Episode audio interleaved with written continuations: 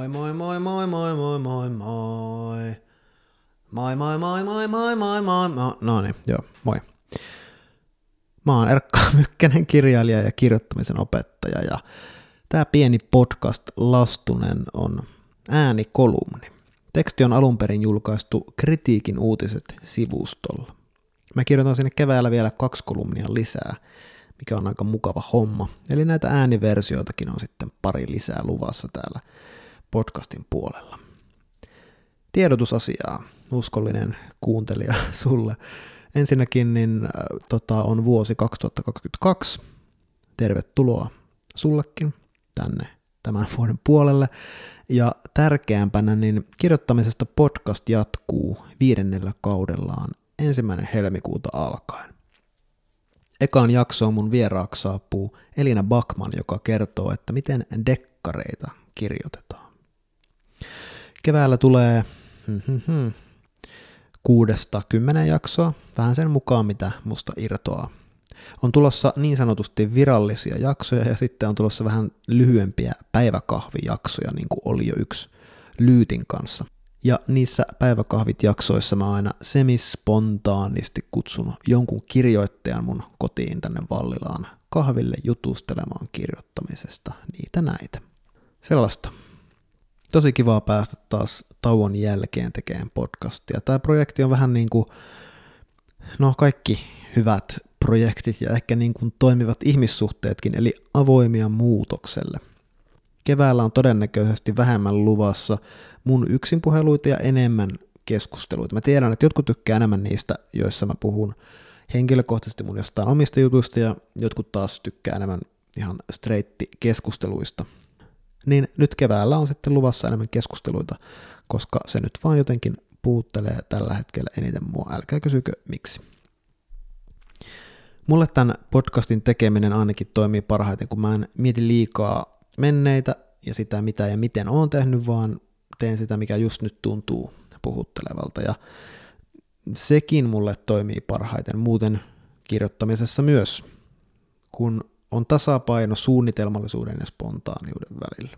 Pitää olla aikatauluja ja struktuuria, mutta myös sellaista siitä vaan meininkiä, niin kuin joskus 2000-luvun alussa sanottiin Jaffa keksi mainoksessa.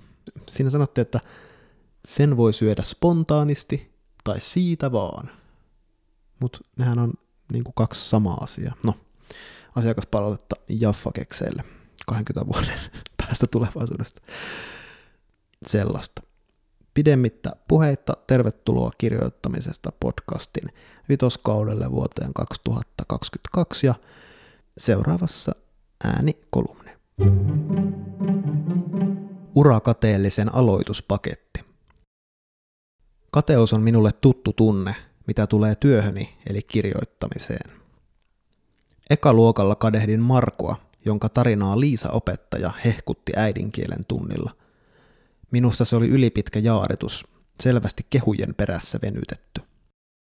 4. luokalla opettaja liikuttui kyyneliin, kun Mika kuvaili aamukasteista metsää laskelmoidusti kirjoitetussa runossaan. Omia tekstejäni ope ei huomioinut, ja se sattui. Viimeksi Liisa-ope ylisti Mikin tekstiä, joka sekin oli kehuja kalasteleva, pitkitetty jaaritus. Ei kun oho, ylistäjä ei tarkalleen ottaen ollut Liisa-ope, vaan ranskalainen Le Monde-lehti.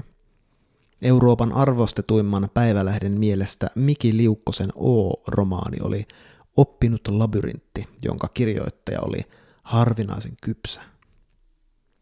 Kun huomasin Hesarin uutisen Le Monden arviosta, kateuden happo alkoi tihkua vatsalihaksiin.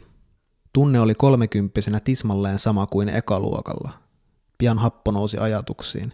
Miten ihmeessä ope ei nähnyt Markon / Mikan / Mikin huijauksen läpi? Miten ihmeessä ope ei nähnyt minua? Olen alkanut ajatella, että kateus on tunne, jonka täytyy kulkea aina sama polku ja ilman oikoteitä.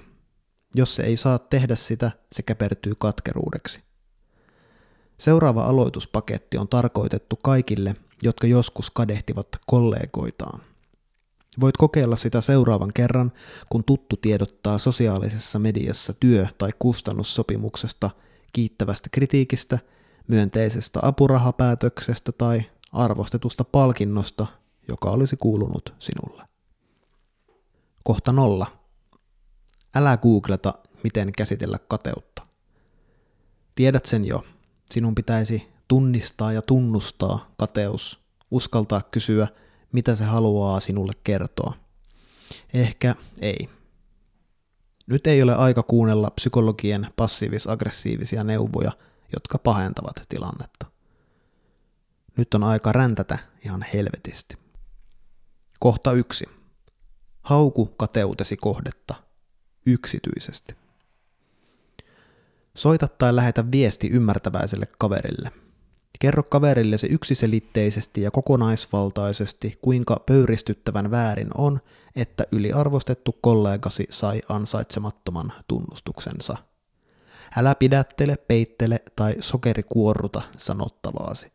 Liioittele ja ole kohtuuton.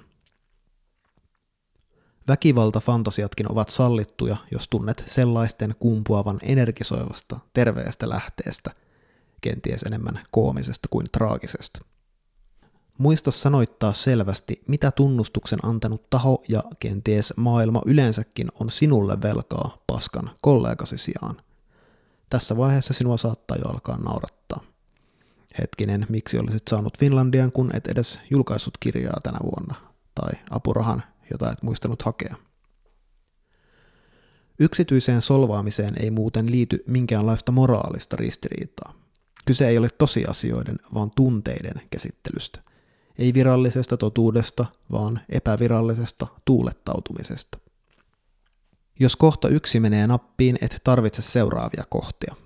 Railakas panettelu on tulipalo, joka polttaa kateuden ja paljastaa alta hedelmällisen terveen maaperän. Mutta jos kateus yhä kytee, siirry seuraavaan kohtaan. Kohta 2. Kehu kateutesi kohdetta julkisesti. On todennäköistä, että kateutesi leimahti, koska sen kohde kertoi menestyksestään sosiaalisessa mediassa. Hyvä. Samassa yhteydessä voit nyt onnitella häntä. Pienin onnittelun muoto on päivityksen tykkääminen.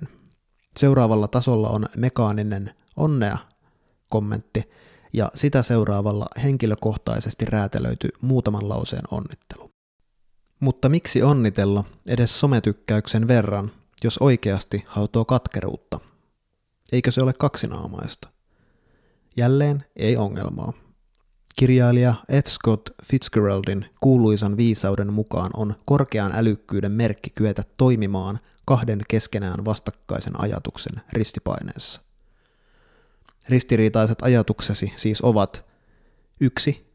Vihaat kateutesi kohdetta. 2. Hän on saanut upean tunnustuksen. Kateuden kohteen onnittelemisen idea on toimia myönteisen ajatuksen mukaan kielteisestä ajatuksesta huolimatta. On kiva bonus, jos onnistut onnittelemaan vilpittömin sydämin. Ystävällisyys on voittamatonta niin kauan kuin se tehdään ilman imartelua tai tekopyhyyttä, kirjoittaa antiikin Rooman stoalainen keisari Markus Aurelius. Minusta ei tosin ole väliä, oletko onnittelujen hetkellä 100% niiden takana. Hyvä teko toimii kuin väkisin kasvoille nostettu hymy. Mantelitumake menee halpaan ja alkaa tuottaa ihan aitoja mielihyvähormoneita. Ja vaikka olosi ei kohenisi onnitteluista, on tosiasia, että laupiastekosi lisäsi hyvän määrää maailmassa, vaikkakin vain universumin pienimmän yksikön verran, sometykkäyksen. Kohta 3. Googleta. Hienoa, olet vahvoilla. Purit pahan olosi hallitusti ja onnittelit kateutesi kohdetta julkisesti. Näet jo itsesi ihmisenä, jolla on homma hallussa. Olet valmis googlettamaan apua kateutesi käsittelyyn. Asiantuntijat neuvovat hyväksymään kateuden tunteen ja sitten selvittämään, mistä se kertoo. Rehellisellä mutta optimistisella itsetutkiskelulla kateudesta voi tehdä itselleen voimavaran, joka auttaa pääsemään toistaiseksi saavuttamattomiin tavoitteisiin. Kalifornian yliopiston tutkijat puolestaan saivat selville, että työhön liittyvät kateuden tunteet joka tapauksessa vähenevät iän myötä. Ihan helpottavaa. Ehkä minäkin pystyn joskus myöntämään, ettei Markon ylipitkä jaaritelma ollutkaan ylipitkä. Ehkä hän vain sanoitti tunteensa ja ajatuksensa paremmin kuin itse osasin sanoittaa omani. Ehkä voisin jopa ottaa oppia Markon työmoraalista, jotta itsekin joskus yltäisin samaan. Ehkä Marko yksinkertaisesti kirjoitti hyvin. Ei Le Monde, varmaan muuten, olisi kehunut häntä.